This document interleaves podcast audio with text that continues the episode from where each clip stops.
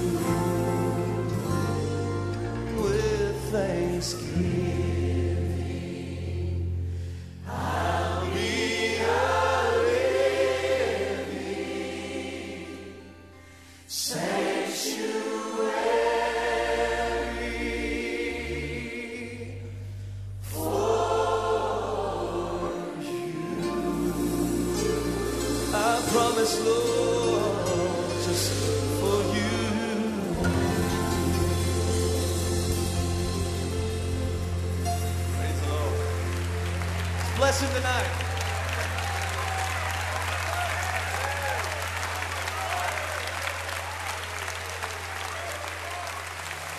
Today's sermon is pre recorded.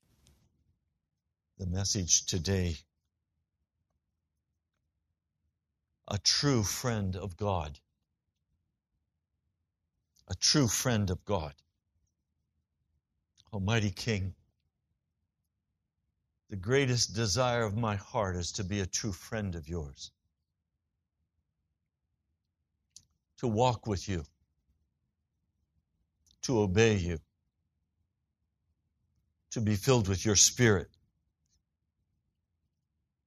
Lord, I pray as we talk about what it means to be a true friend of God, that you will come and move in our hearts and give us understanding and deepen, deepen our walk with you, Jesus. I pray in your holy name. Amen.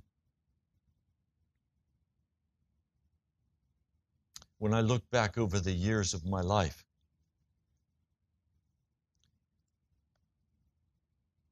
Jesus has required of me great sacrifice. Standing by faith on His Word and not wavering. It has cost me a great deal, both in relationships, in money, in time, but against eternity, it's nothing against the friendship of God, it's nothing. It was all worth it. It is now worth it.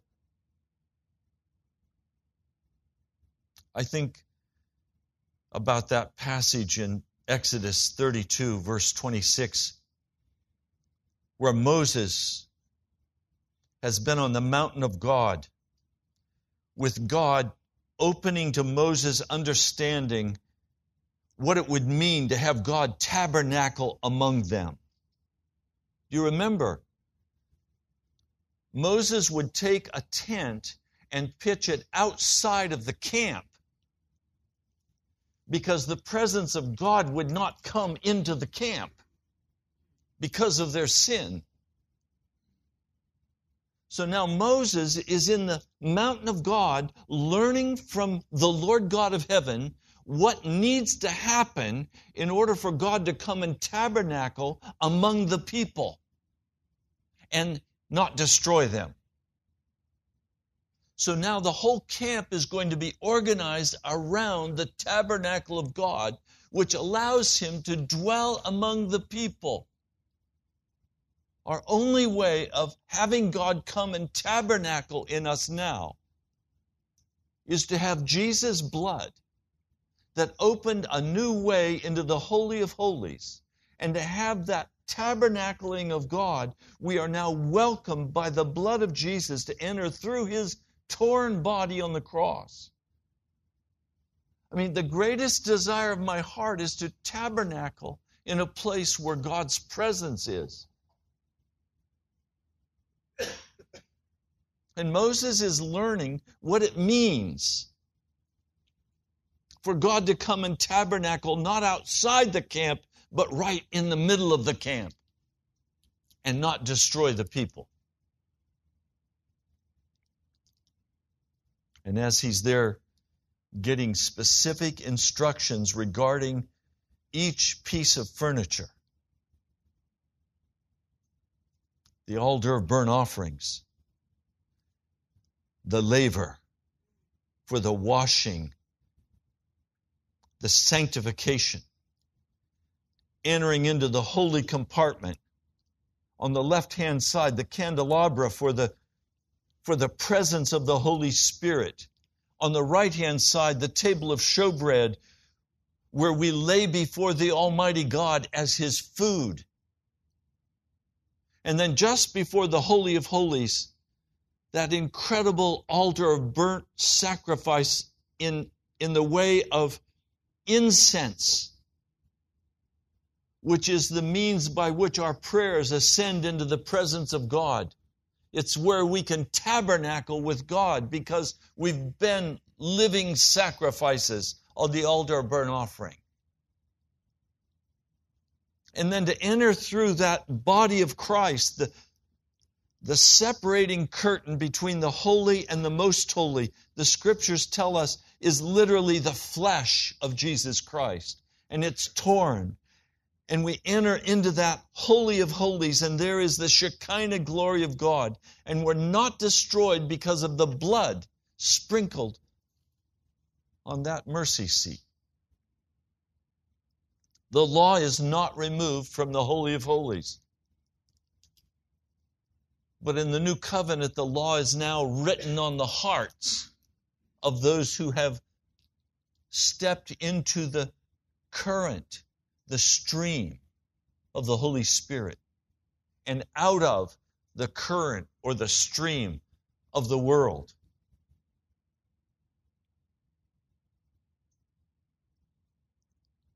And the Lord tells him, Your people have become corrupt.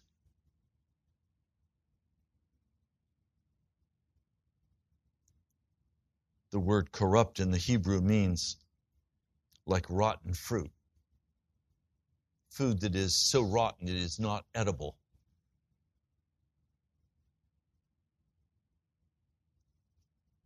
And Moses takes the law of God and goes down to see. God does not say he owns these people. He says, These are the people you brought out of Egypt. Moses, you're responsible.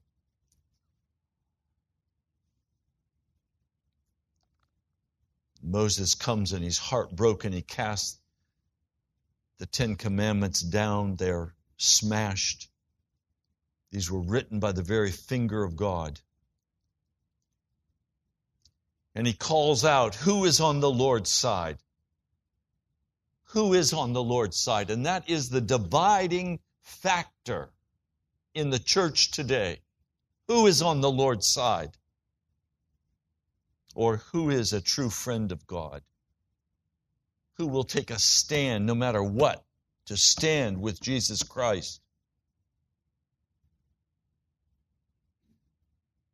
Charles Finney talks about three classes of Christians. The first class are those who are true friends of Jesus. The second class those who are moved by self love and selfishness, those who are being friends with God, friends with Jesus, because they want the blessing of Jesus, they want the benefits of the cross. There is a selfish motive at the very heart of their relationship with God. They will obey Him they will follow him, but it's quid pro quo. What am I getting out of it? And number three, those who are moved by the opinions of others and by social demands. This is Charles Finney. Those who are moved by the opinions of others and social demands these last two classes are trying to make God their servant. The first class, the true friends of Jesus,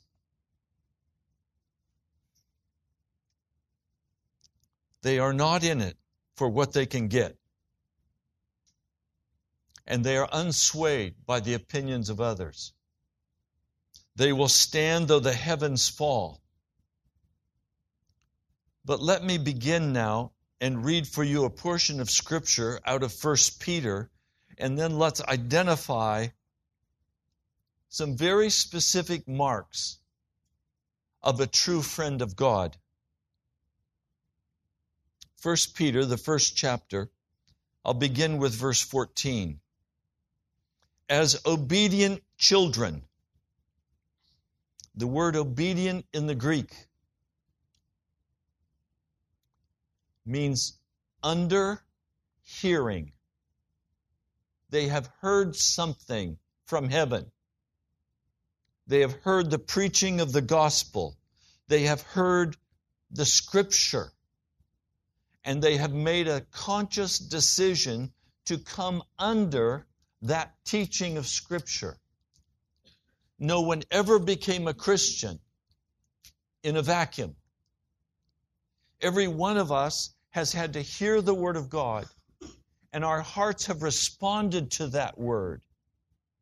Others have heard the Word of God and they have not responded to the Word of God. In other words, it's not the Word of God that makes us a Christian. It's responding to that Word of God that makes us a Christian.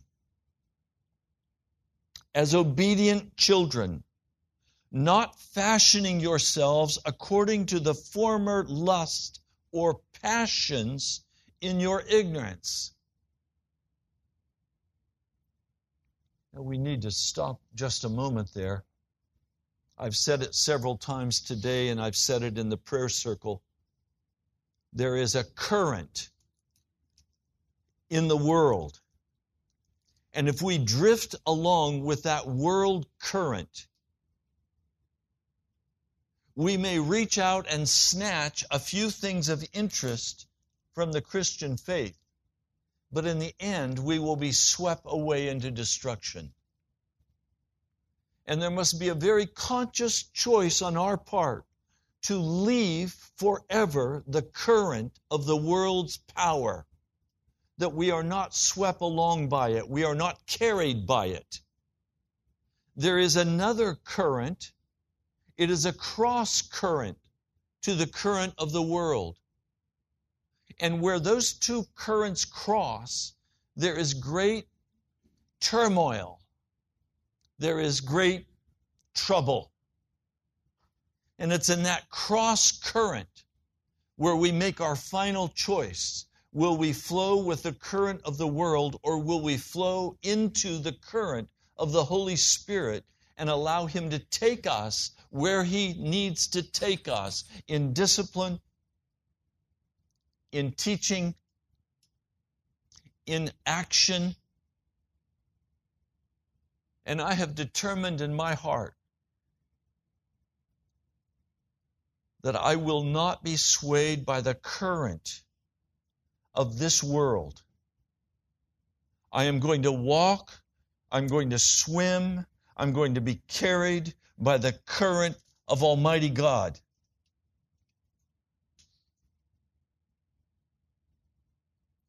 It is a decision we make, a cold blooded decision, where we no longer consider our advantages or our disadvantages. We no longer weigh what we want or do not want. We allow the current of the Holy Spirit to take us where He wants to take us to do what He wants us to do. Now, the amazing part of that is that I cannot tell you where you must be in that current. And you cannot tell me where I must be. There must be a mutual trust that we are in the will of God if we are not walking in disobedience or sin or rebellion against the Most High. This is why we do not walk under the law, but the law is written in our hearts. And we follow the leading of the Holy Spirit.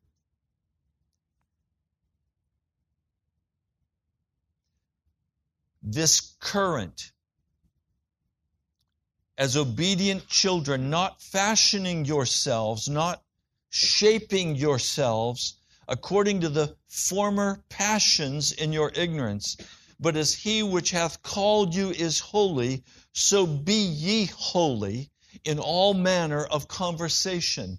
And that word conversation, translated from the Greek, is very deep. It means the conversation that arises out of specific actions on our part as we align with that current of the Holy Spirit as He carries us forward. Because it is written, Be ye holy, for I am holy. Now,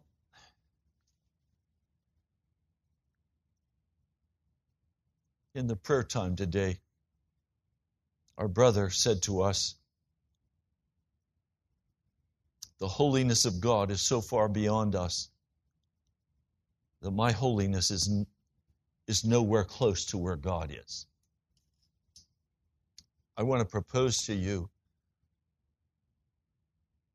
that it's the holiness of God that creates the stream, the flowing, moving stream of the Holy Spirit.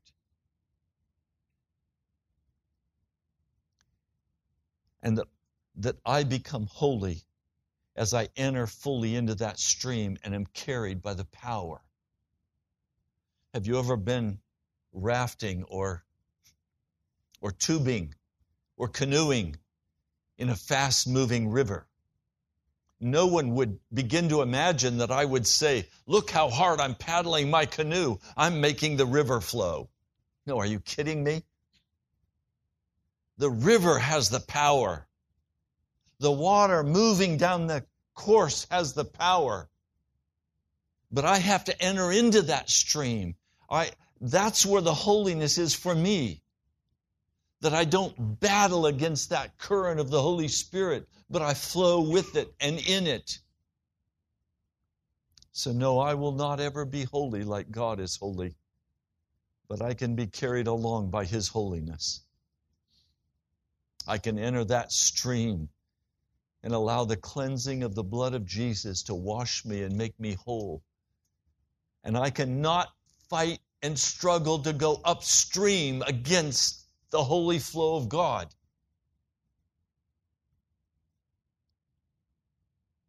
Verse 17, and if ye call on the Father, who without respect of persons judgeth according to every man's work, pass the time of your sojourning here in fear. I want to add another word in reverent fear, in awe. Terrified that we might be cast out of the stream of God's holiness, to be terrified that we might lose the friendship of God.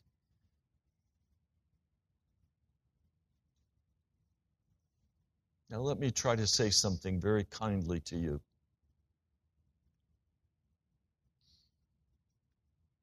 We are all in this place very strong people, or we would not be here.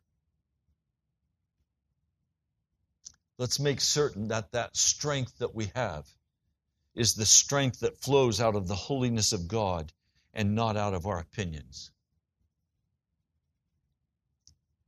Because somehow, as we are in the flow of the holiness of God, we can begin to appropriate to ourselves and think we own the holiness of God. I do not own the holiness of God. The holiness of God will always belong to God.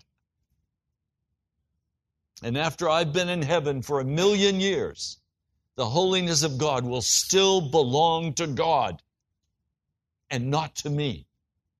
Will I be holy? Yes, because I'll be in the stream of His will. I'll be in the flowing presence of the Holy Spirit.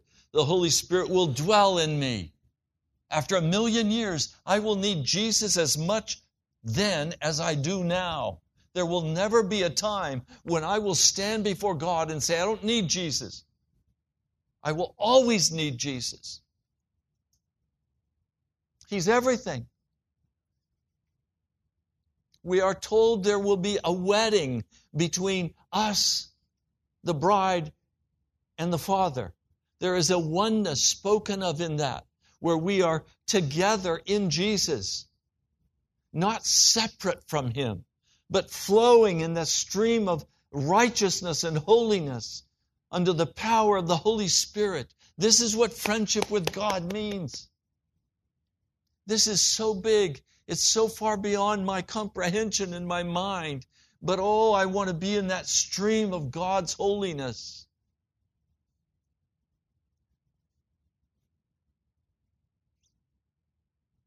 And if ye call on the Father, who without respect of persons judgeth according to every man's work, pass the time of your sojourning here in fear, in fear that you will be cast out of that stream of the Spirit, in fear that you will be caught in the rip tide of the world and pulled into the stream of the world's focus.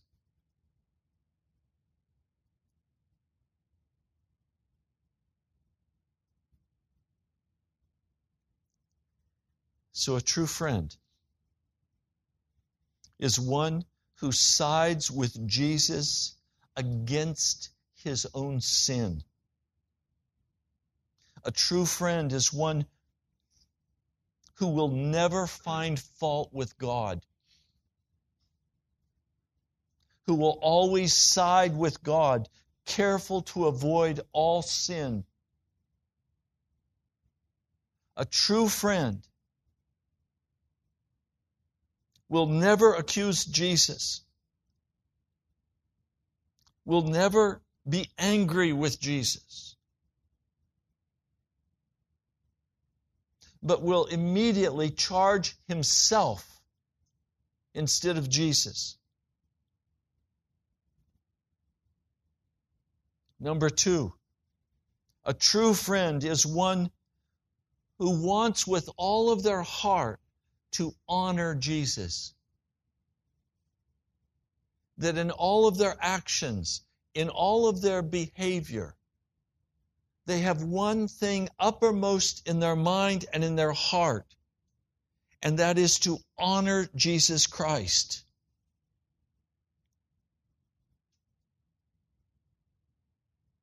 Like a patriot, we honor the military those who have died defending the freedoms that we enjoy. They honor the flag.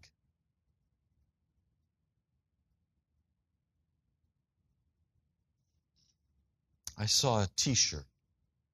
I can't quote it all to you, it would not be appropriate. But the message on it was if you stomp on my flag, I'm going to stomp on you. That was the message. And he was wearing it boldly. Fortunately, he was a big, husky guy, and nobody was going to take him on.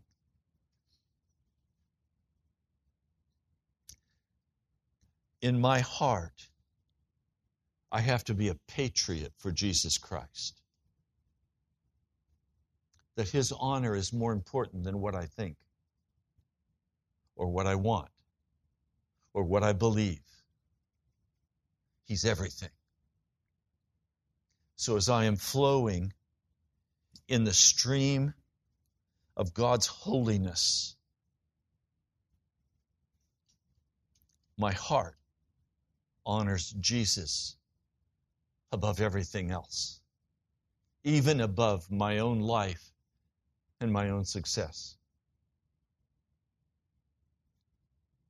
Now, number three.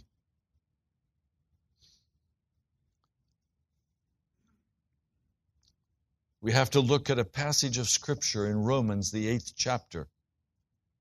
You know well this passage, but it has been totally misinterpreted through the years. Romans, the eighth chapter, verse 28. We know that all things work together for good to them that love God. That's agape God. Sacrifice themselves for God. To them who are called according to his purpose. So, what is the purpose of God?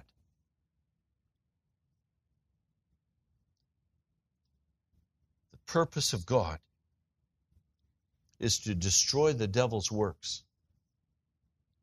The purpose of God is to lay his life down as a sacrificial priestly atonement for you and me. So, a friend of Jesus is going to experience compassion for all men. God has compassion for all men. But that compassion for all men does not win the heart of all men. We too must have a great compassion in our hearts for all men. And that means a forgetting of ourselves. But there most certainly needs to be a great concern in our heart for sinners. A compassion and a concern that causes us to pour out ourselves for the salvation of others.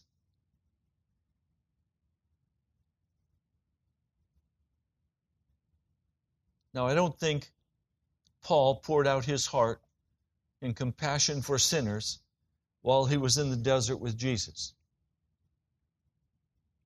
We are not told of any men coming to salvation while he's in the desert with Jesus. And all of us will experience a time of deep desert dwelling. But this is only for the purpose of equipping us that when we are finally brought forth among sinner men, there will be such a compassion in our hearts and such a love for them in our hearts that we will be poured out for them. The problem is when we refuse to go in the desert and we scorn the discipline and we try to go in our own flesh to save a man or a woman it can only be done by the power of the Spirit of God. And it can only be brought about by the holiness of God, where men are convicted of their sin by the presence of the Holy Spirit.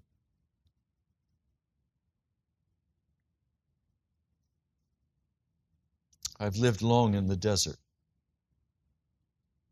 And the cry of my heart is to be brought forth the cry of my heart is that you be brought forth. That the power of the Holy Spirit and Pentecost power would be released once more for the salvation of the souls of our families and our friends. I'm sure if I spoke with each one of you in private, you would tell me of family members that your heart is breaking for. Family members who are perhaps cold hearted, lukewarm, or totally lost. And your words have had no impact in bringing them to Jesus. And some you can't even speak to. It would be inappropriate for you to even try to mention. This can only change by the power of the Holy Spirit flowing in His holiness. It is the holiness of God that saves the soul of a man or a woman. It was the holiness of God that brought Jesus Christ to be crucified on Calvary. Everything of salvation has flowed out of the holiness of God. And Jesus has begun this powerful stream in the earth, and He is taking over the earth. He is going to bring everything the Father is going to bring everything under the dominion and power of Jesus Christ. He's doing that by His holiness.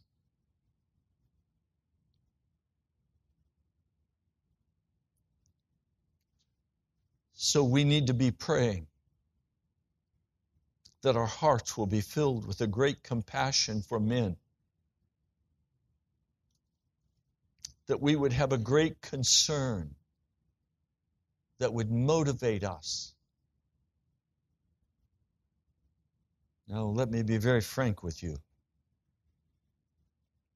Sometimes the needs in my life have been so great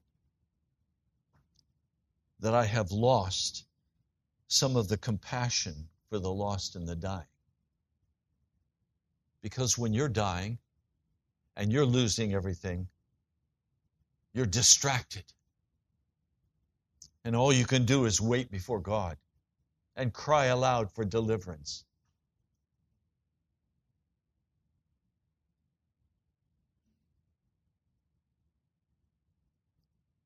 There needs to be a time and a place where we're brought out of the desert, where we're released and set free. Now, please hear me. I'm not speaking about those who are in the current of the world, drifting with the world's desires and the flesh. I'm talking about those who have made the decision. We're going to enter into the stream of God's holiness, His grace, His mercy. And we're going to take those desperate concerns that we have for our own survival and we're going to lay those before the Lord until we have the victory. I suspect that Paul wanted out of that desert pretty bad. Seven years in that desert place. And then came the call of Barnabas Paul, come to Antioch. He came as the junior pastor. But because of the giftings of Jesus in his life, he soon became the senior pastor and led the mission journeys. It was because of the time he spent with Jesus. It was the holiness of God that was moving in his heart. This feisty little red-headed man, bald in the middle, couldn't speak very well, preach for hours at a time. You'd think everybody would have fled but the Holy Spirit was there and he had the power to raise the dead. You don't, you don't walk away from a man who has the power to raise the dead.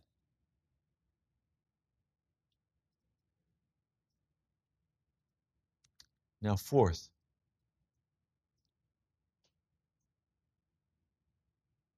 a true friend of God has the spirit of prayer in their life. The spirit of prayer in their life.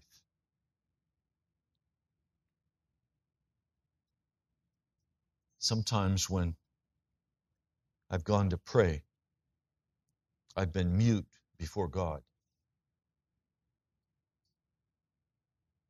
And usually I found the reason for muteness before God is either great sorrow or great pride they will both cause one to be mute before God. And one has to decipher what is the cause of the muteness. And asking the Holy Spirit, He reveals it fully. Spirit of prayer is a river that flows out of us by the power of the Spirit. It's described in Scripture as a well of water in our bellies that comes bursting up out of us. We have no choice but to pray. We must pray because it is flowing up out of the inner being of our hearts. And as we pray, the words tumble out, and the Holy Spirit intervenes and groans with our words, where we don't know how to pray as we ought but the Holy Spirit brings our prayers before the throne of God. All of the power and holiness of God needs to begin to flow through the spirit of prayer in our hearts. And I tell you honestly, it's in the prayer where I sometimes begin to tell God what I think He needs to do. It's in the prayer where I begin to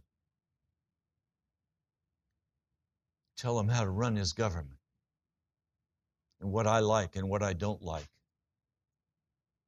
And part of why it takes so much time in prayer is because that all has to be put away.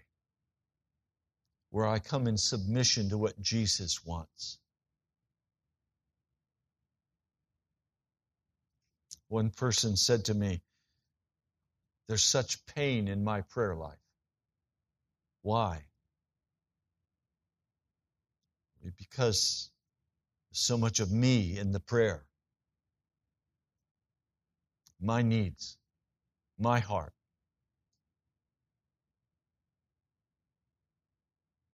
The crisis of my life The spirit of prayer begins to be the Holy Spirit rising up from my belly, from my inner places, and it begins to flow out and it removes everything that is of self and all opinions of self and all desires and goals of self, and only God remains. And my cry before his throne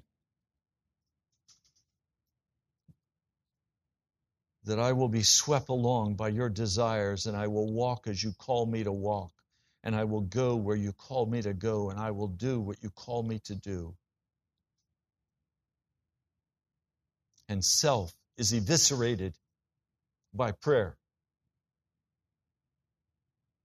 Prayer is not intuition. I'm an off the wall intuitive. God is not my intuition. God is the Holy Spirit, not the intuitive spirit, not the opinion spirit, not the happy spirit. It is the Holy Spirit.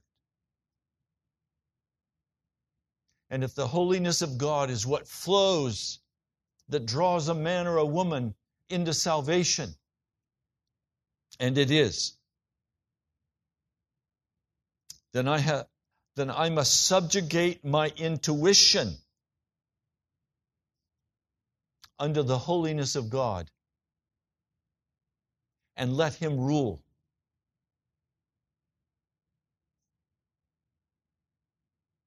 The greatest desire of my heart that I should be found as a friend of God.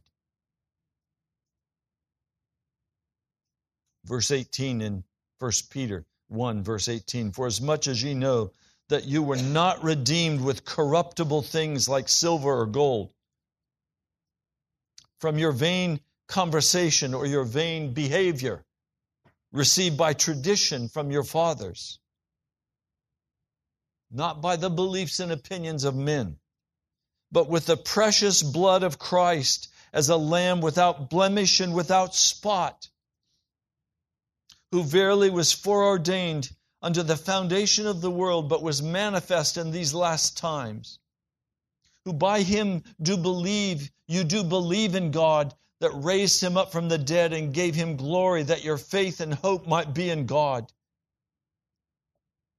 Seeing ye have purified your souls in obeying the truth through the Spirit with unfeigned love of the brethren, see that you love one another with a pure heart fervently.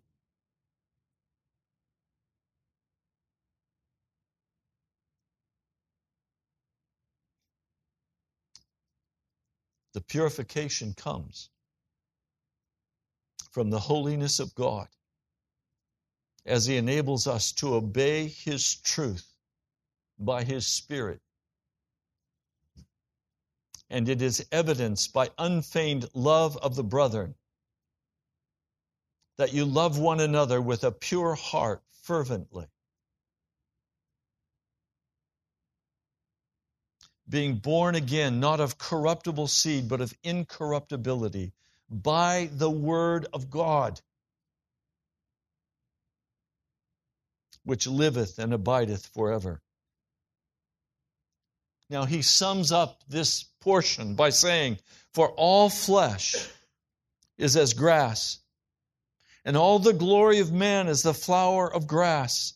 The grass withereth, and the flower thereof falleth away, but the word of the Lord endureth forever. This is the word which by the gospel is preached unto you. I'm not going to always be here. I'm going to fade away like the grass. But Jesus is always going to be here.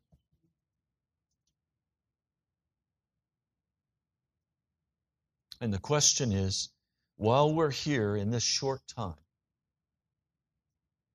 what class of Christian will we be? Will we be here for our own self interest?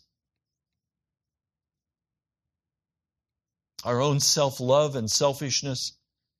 Will we be here moved by the opinions of others, acceding to the social demands of the culture? Or will we be true friends of God, poured out, walking in the Spirit, walking in His holiness? And I challenge you examine your life today and see where in your own life, as I am having to do in my life, every cross current that would pull me out of the stream of God's love into the stream, the current of the world, where I would accede, accede to the demands of our culture to look like it and act like it, to value what they value, to do what they do.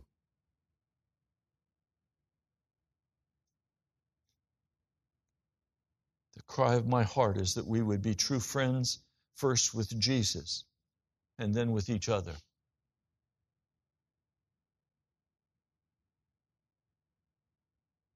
Almighty God.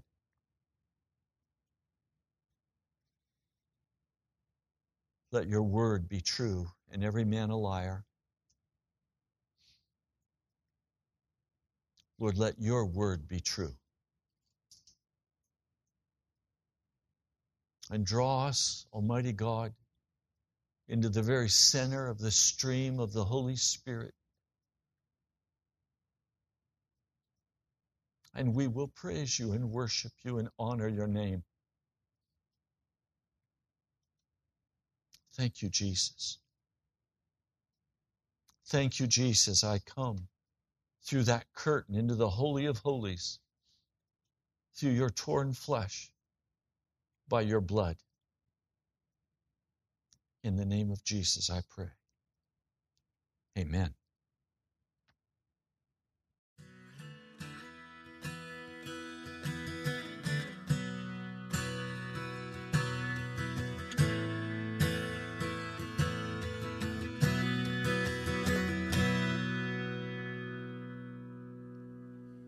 Soldier of the cross, soldier of the cross, you carry the sword of faith. Soldier of the cross, soldier of the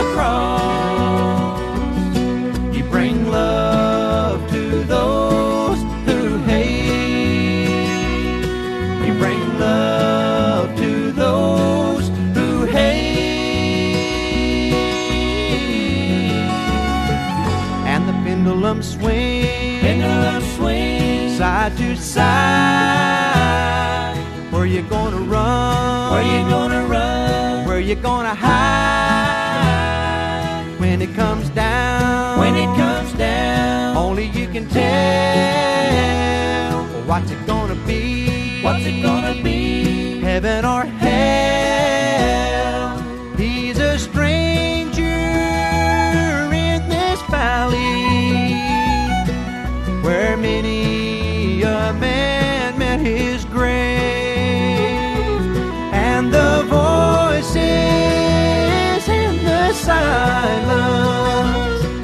Sing of the lives he can save.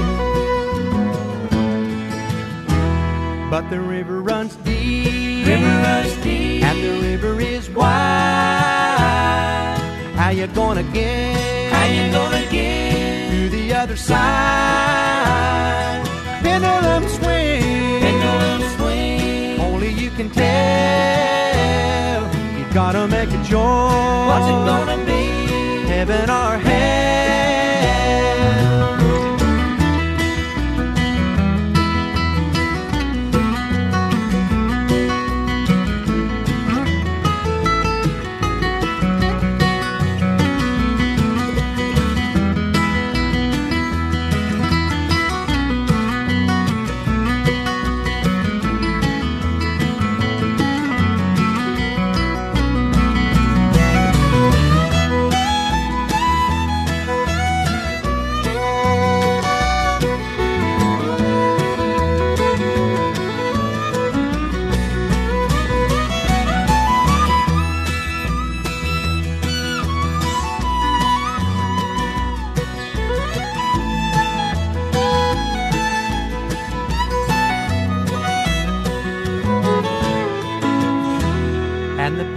Swing, pendulum swing, side to side.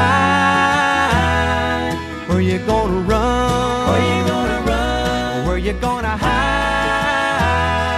Living on the line, living on the line. Only you can tell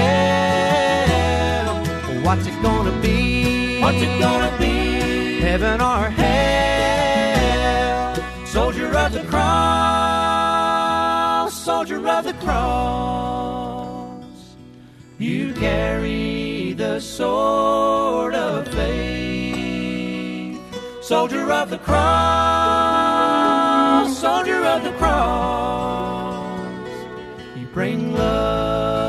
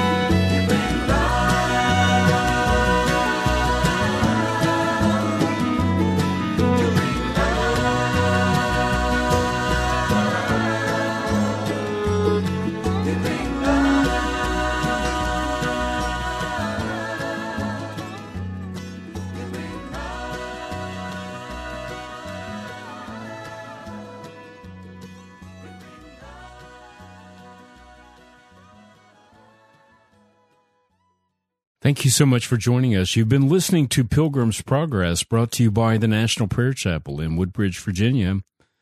Come join us at nationalprayerchapel.com.